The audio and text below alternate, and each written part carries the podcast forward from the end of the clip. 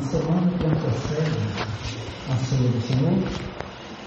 E na semana que antecede a ceia do Senhor, a gente jejua mais e ora mais. Na verdade, deveria ser assim todos os dias.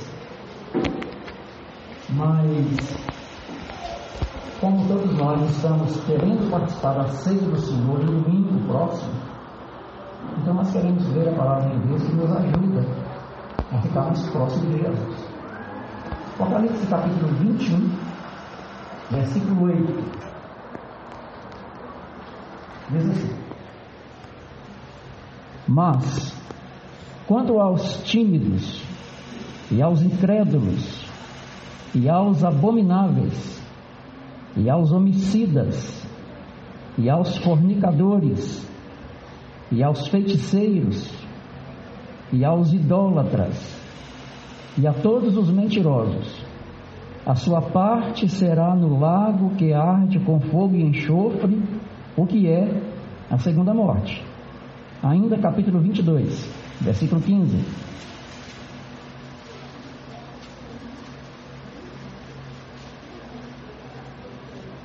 Vinte versículo 15. Ficarão de fora os cães e os feiticeiros e os que se prostituem, e os homicidas, e os idólatras, e qualquer que ama e comete a mentira. Amém. Os irmãos podem se assentar. Meus irmãos, nós estamos aqui com duas listas de pessoas que ficarão de fora do céu. Nós estamos com duas classificações de pessoas que não terão a oportunidade de morar com Jesus. E a questão é que nós precisamos de tomar cuidado para que a gente não fique fora do céu. E a palavra de Deus, é, ela é muito clara e a clareza da palavra de Deus não nos confunde de maneira nenhuma. Mas mesmo assim é bom a gente ler e falar a respeito, porque participar da ceia do Senhor indevidamente é uma tragédia. Mas viver também de uma forma que Deus reprova é uma tragédia. E da mesma forma não entra no céu. Depois de João ter todas as revelações do futuro, como seria, ele tem a revelação da parte de Deus de quem não entraria na Cidade Santa, de quem lá não poderia estar por causa da impureza. Então, tudo que nós precisamos de fazer é viver uma vida aqui que agrada a Deus, que nos fará chegar na Cidade Santa, a Nova Jerusalém. Nós, crentes em Jesus, não podemos pensar que a gente pode se preparar melhor depois.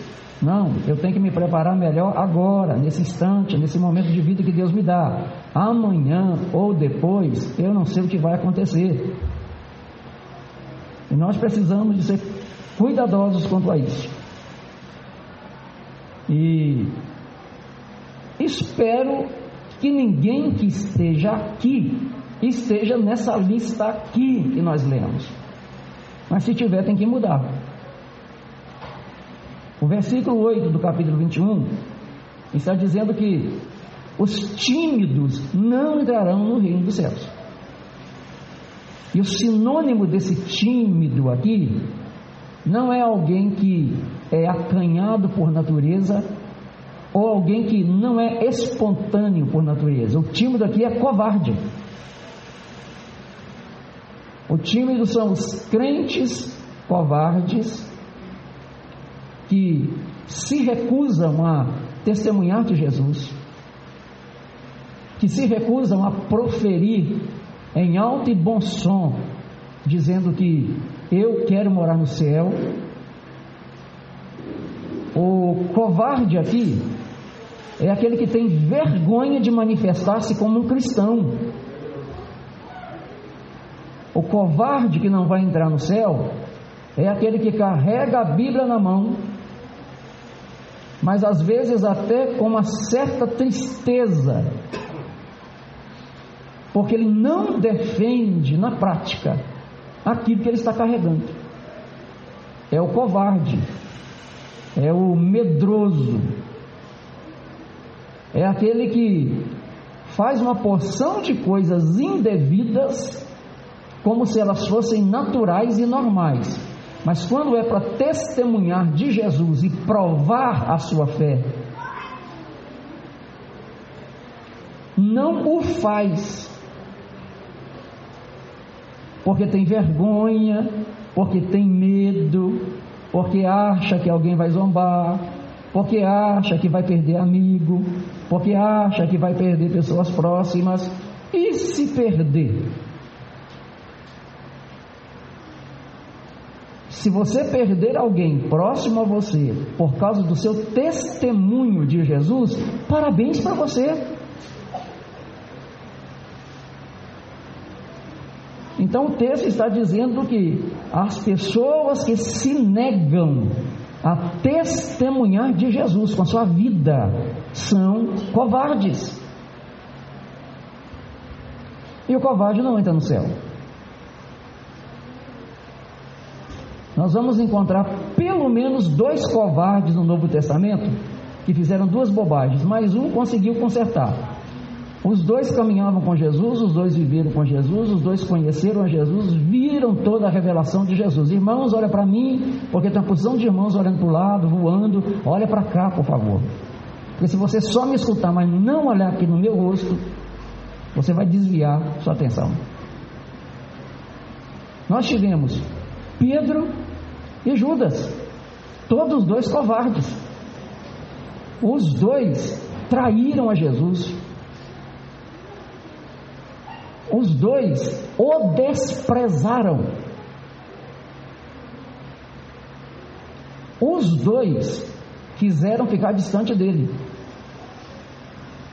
Porém, Pedro, percebendo a bobagem que fez, quando viu seu mestre entregue lá manietado na casa do sacerdote para ser julgado, ele tem a consciência despertada e ele chora e ele vai arrepender-se. Judas sabe que traiu a Jesus, viu a bobagem que fez, tem a consciência despertada, portanto, ele vai lá devolver as moedas com as quais ele tinha negociado a Jesus mas se retira e vai suicidar-se. Dois covardes. Um toma a atitude de consertar o que está errado. O outro, mais covarde do que ele, resolve dar cabo à vida, como se morrer fosse solução para alguma coisa. E morreu sem Jesus. Morrer sem Jesus está eternamente condenado. No caso do suicídio, nenhuma hipótese de salvação. O texto está dizendo que os covardes não vão entrar no reino do céu. Se você em algum momento tem vergonha de ser cristão, se você em algum momento sente-se incomodado por representar a Jesus, se você em algum momento sente-se incomodado por dizer: Eu sirvo a Jesus, eu vou para o céu, a minha vida pertence a Jesus e por isso eu não ando dessa forma, eu não vivo daquela forma, eu não pratico essas e essas coisas, porque minha vida é dele, porque eu vou para o céu. Se você tem dificuldade para esperar isso, lamento, você é um covarde. Depois dos covardes, tem os incrédulos. E os irmãos observem que o texto ele está sendo dirigido é para crente, não é para o mundo, porque o mundo já está cheio de gente assim. Incrédulo é aquele que não crê. Mas uma pessoa, depois que creu em Jesus, que aceitou a Jesus, que entregou sua vida a Jesus, quando ela começa a duvidar do que a Bíblia diz, quando ela começa a desmerecer o que a Bíblia diz, desmerecer é ouvir e não colocar em prática. Quando a pessoa começa a fazer da sua vida algo contradizente com a Bíblia, você torna-se um incrédulo. Porque apenas lê, mas deixou de crer. Na prática, não vive crendo. A dúvida é um problema cruel. Porque a maioria dos incrédulos começa com a dúvida. Vamos orar para Jesus resolver um problema. Mas e se ele não resolver? Então, não comece a orar. Nós vamos pedir a Jesus que resolva um problema existente na vida de alguém. Mas será que ele vai resolver? Então nem comece, porque entrou dúvida. E se nós estivermos, estivermos na igreja, igreja, corpo de Cristo, pensando que vai para o céu, vivendo nessa dubiedade, um dia eu creio, outro dia não creio. Um dia eu acredito que Jesus é todo poderoso, outro dia nem tanto eu acho que ele é.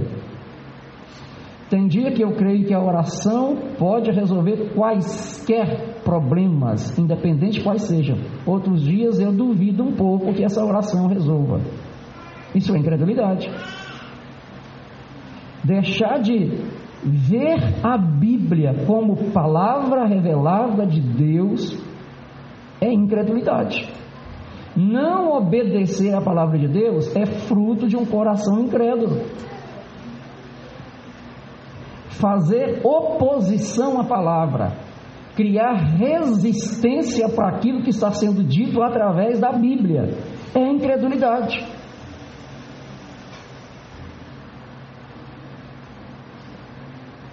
Eu gosto muito quando o escritor aos Hebreus diz assim: Vede, irmãos, que não haja entre vós nenhum coração incrédulo, que vos aparte do Deus vivo.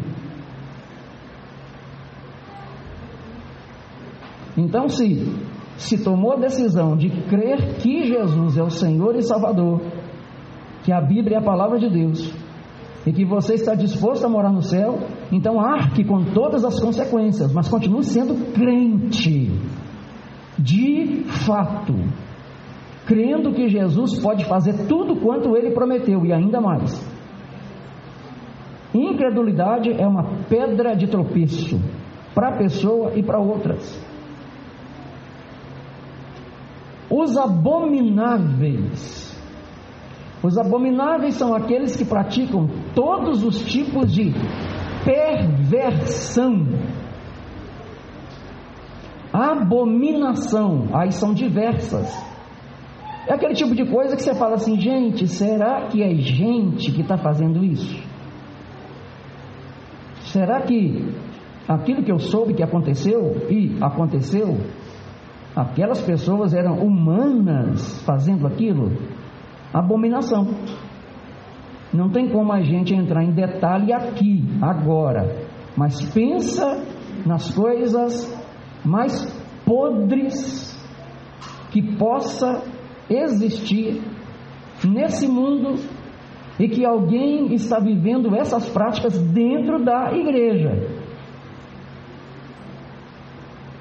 Pensa naquilo que é abominável, que é horrendo, que é desprezível, que mexe com o estômago, querendo jogar para fora o que está lá dentro porque tem nojo.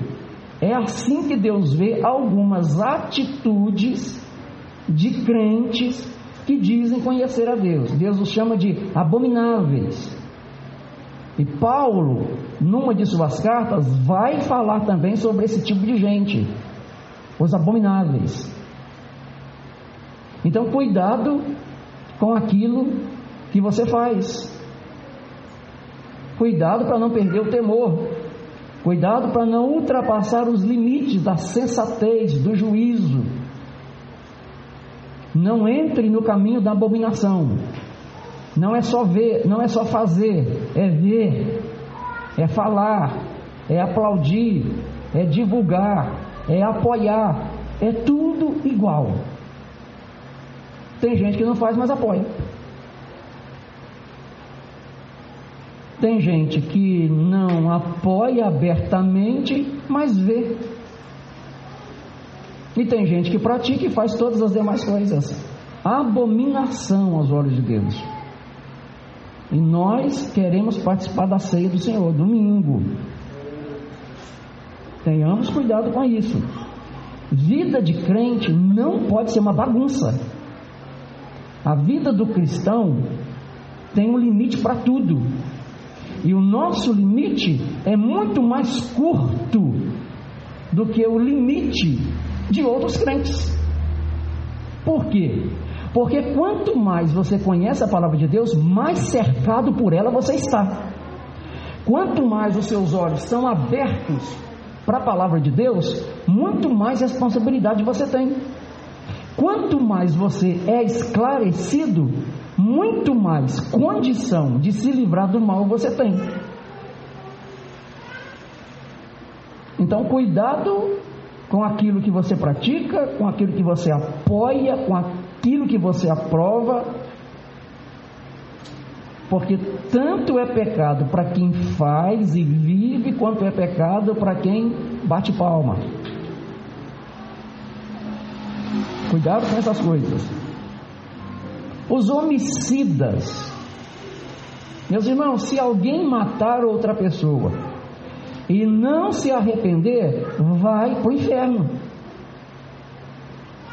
O assassino, se ele cumprir a cadeia dele, ele vai estar quite com a justiça. Mas se ele não se arrepender, ele vai para o inferno, porque ele retirou uma vida, seja de qualquer forma, ele matou alguém, vai para o inferno, a não ser que se arrependa. Se se arrepender, mudar de vida, vai morar no céu, simples assim. Mas não é só com tiro ou com faca que mata alguém, mata-se alguém destruindo a sua reputação, mata-se alguém falando que não deve, Mata-se alguém prejudicando. Mata-se alguém inventando males.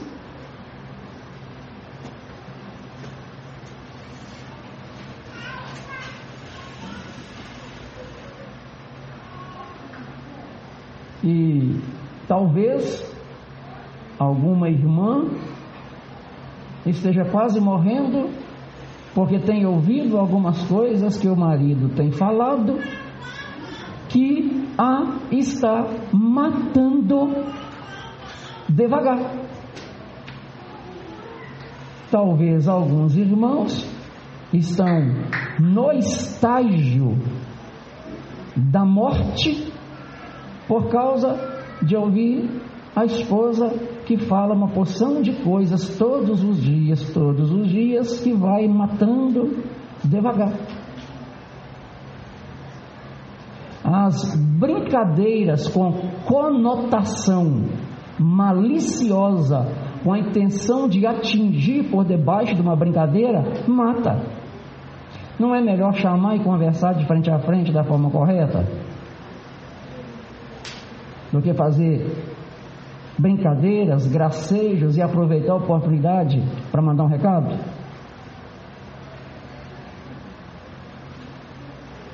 Cuidado porque os homicidas não entram no céu. Os fornicadores. O fornicador é tanto alguém solteiro que tem uma relação sexual com alguém casado quanto qualquer prática sexual antes do casamento.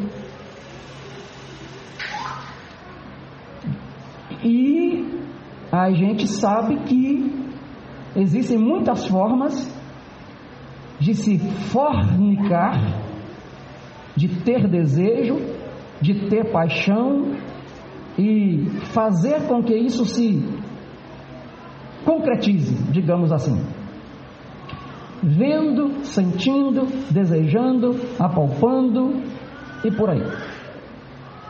Fornicadores. Então, aproveitando a situação, qualquer pessoa solteira que casa com uma mulher divorciada entra no adultério.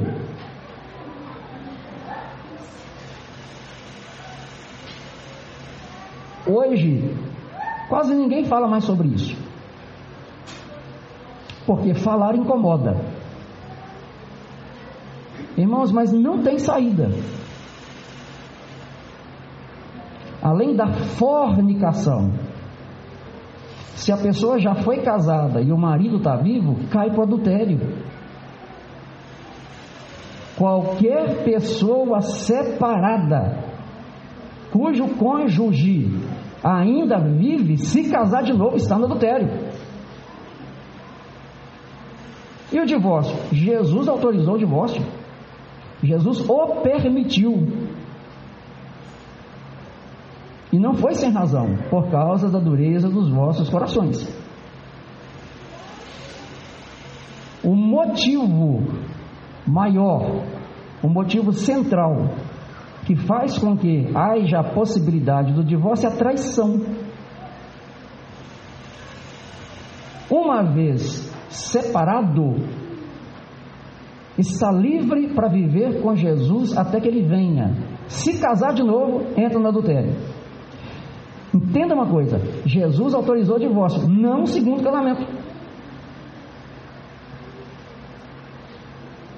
Pastor, como é que vai ser então esse tanto de crente que casou de novo? Vai tudo para o inferno. E até os pastores, até os pastores que casaram de novo vão para o inferno. Mas isso é um negócio muito duro de falar, porque na verdade todo mundo quer dar uma, uma manobra em Jesus. E querem colocar palavras onde Jesus não colocou. Um segundo casamento só é possível se o cônjuge morrer.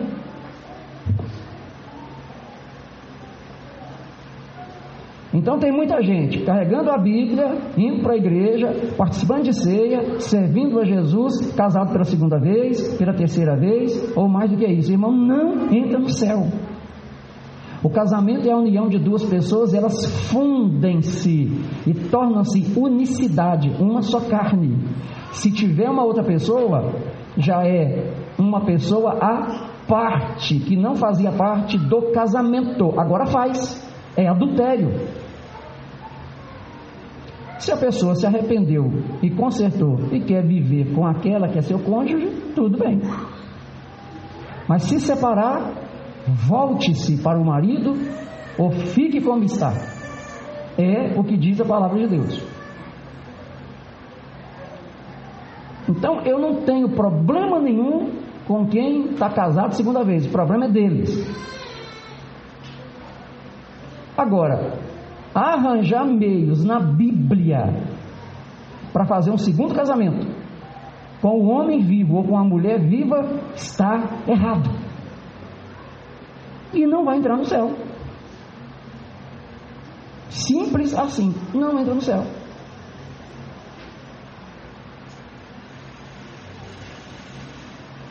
Sabe por que, que a gente aceita muito facilmente as coisas? Porque a gente conformou-se com isso. A mulher teve um marido, o corpo dela foi de um homem por muitos anos. Depois ela deixa aquele homem, ou o homem deixa aquela mulher, e o corpo vai ser de outro.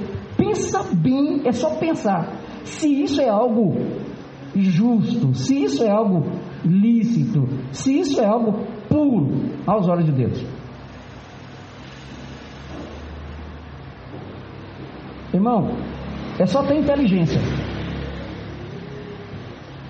É só ter inteligência para pensar num negócio desse. Os feiticeiros não entrarão no reino do céu. E a gente sabe que todo mundo que mexe com feitiçaria não entra no céu. É impossível entrar no céu por causa da prática. Mas olhar o horóscopo também é feitiçaria. Tirar sorte também é feitiçaria. Procurar saber quando é a lua minguante para cortar o cabelo também é feitiçaria.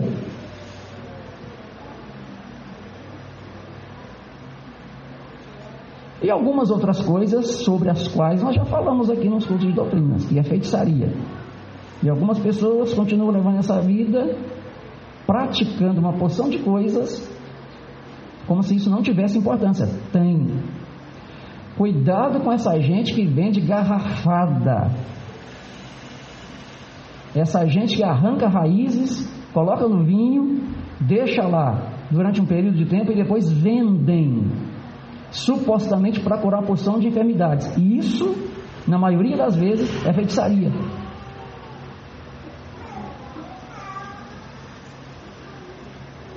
Idólatras.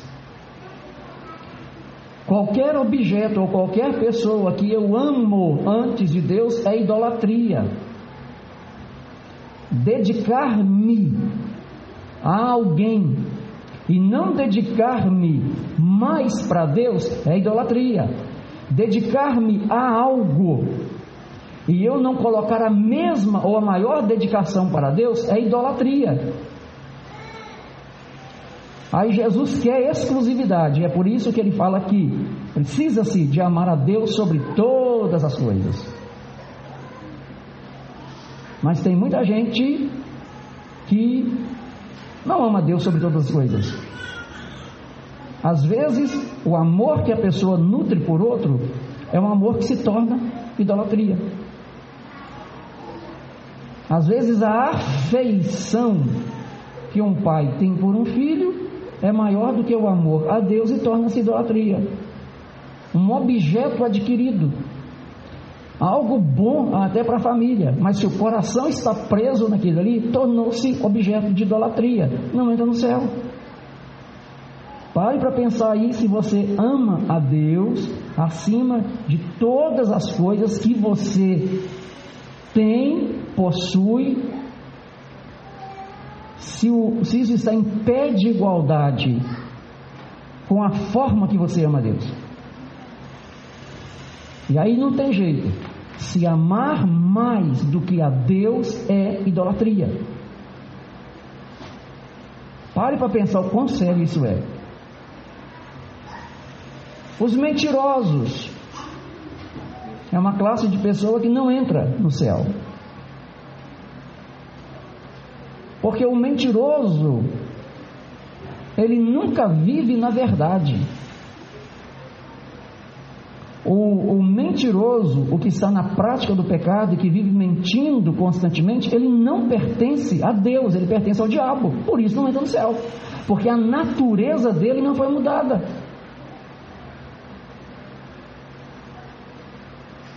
Mentir para ganhar casa, mentir para ter aposentadoria, mentir para conseguir um emprego, mentir para arrumar um, um uma situação, qualquer situação, melhor.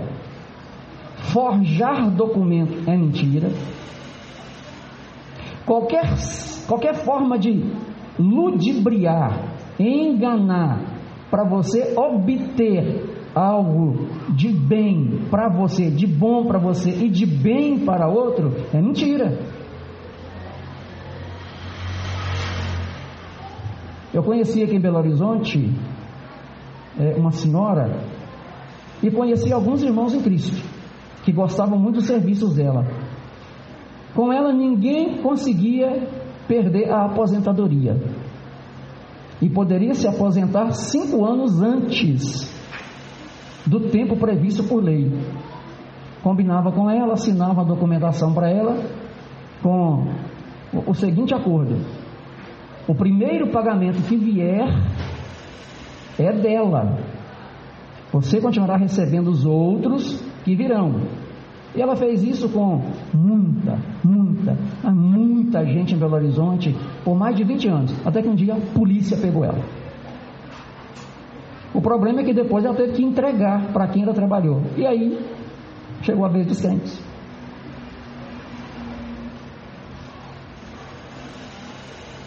E aí, é claro, crente que está na mentira e ganhando dinheiro com a mentira tem que ficar disciplinado. Irmão, a verdade pode até ser doída, mas é melhor uma triste verdade do que uma alegre mentira. E a pessoa que mente, ela vai se acostumando a mentir, e ela se acostuma tanto com isso que ela passa a amar a isso. Então, cuidado com essa prática da mentira. Não adianta mentir para conseguir coisas, isso vai dar errado. Não adianta mentir para ganhar algo, em troca disso. Isso vai dar errado depois. Passe o tempo que passar, isso vai dar errado. Quem vive na mentira, quem começou na mentira, quem ama a mentira é o diabo. E Jesus falou que todo mundo que pratica mentira é filho dele.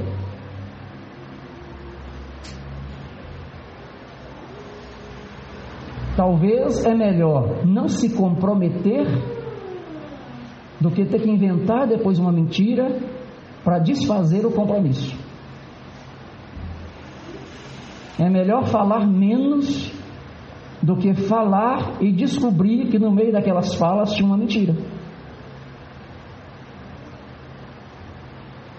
Cuidado com isso. No capítulo 22, versículo 5, está escrito que os cães ficaram de fora. Os cães são todos os pregadores que pregam, mas não vivem.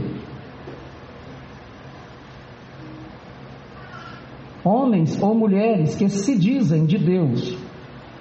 O serviço deles é apenas latir ao vento. Eles são comparados de fato a cães que latem, latem e latem.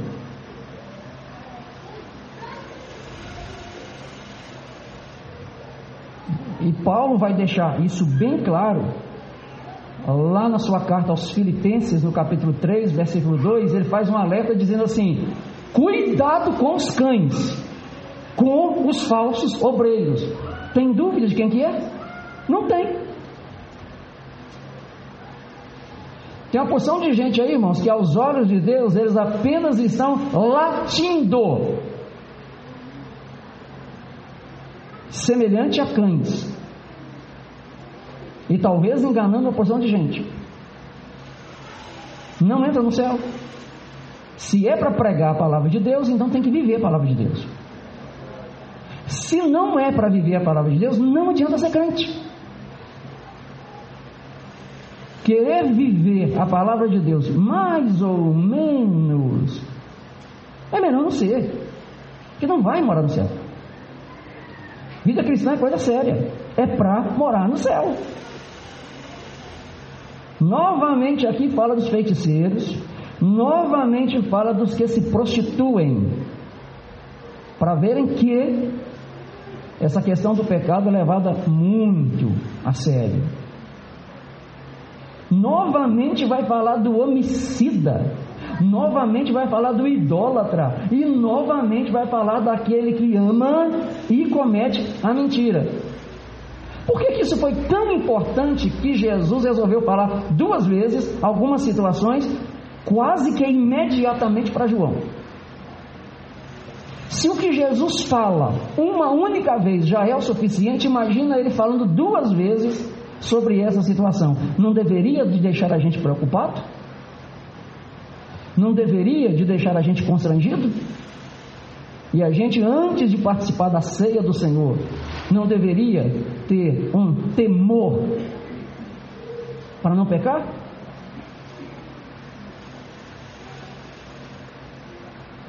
E aí o conselho final fica lá no Colossenses capítulo 3, versículo 1. Portanto, se já ressuscitaste com Cristo, ó, só ressuscita quem morreu. Colossenses capítulo 3, versículo 1. Portanto, ele está dizendo aí um porém. Se você já ressuscitou com Cristo, é porque você já morreu antes.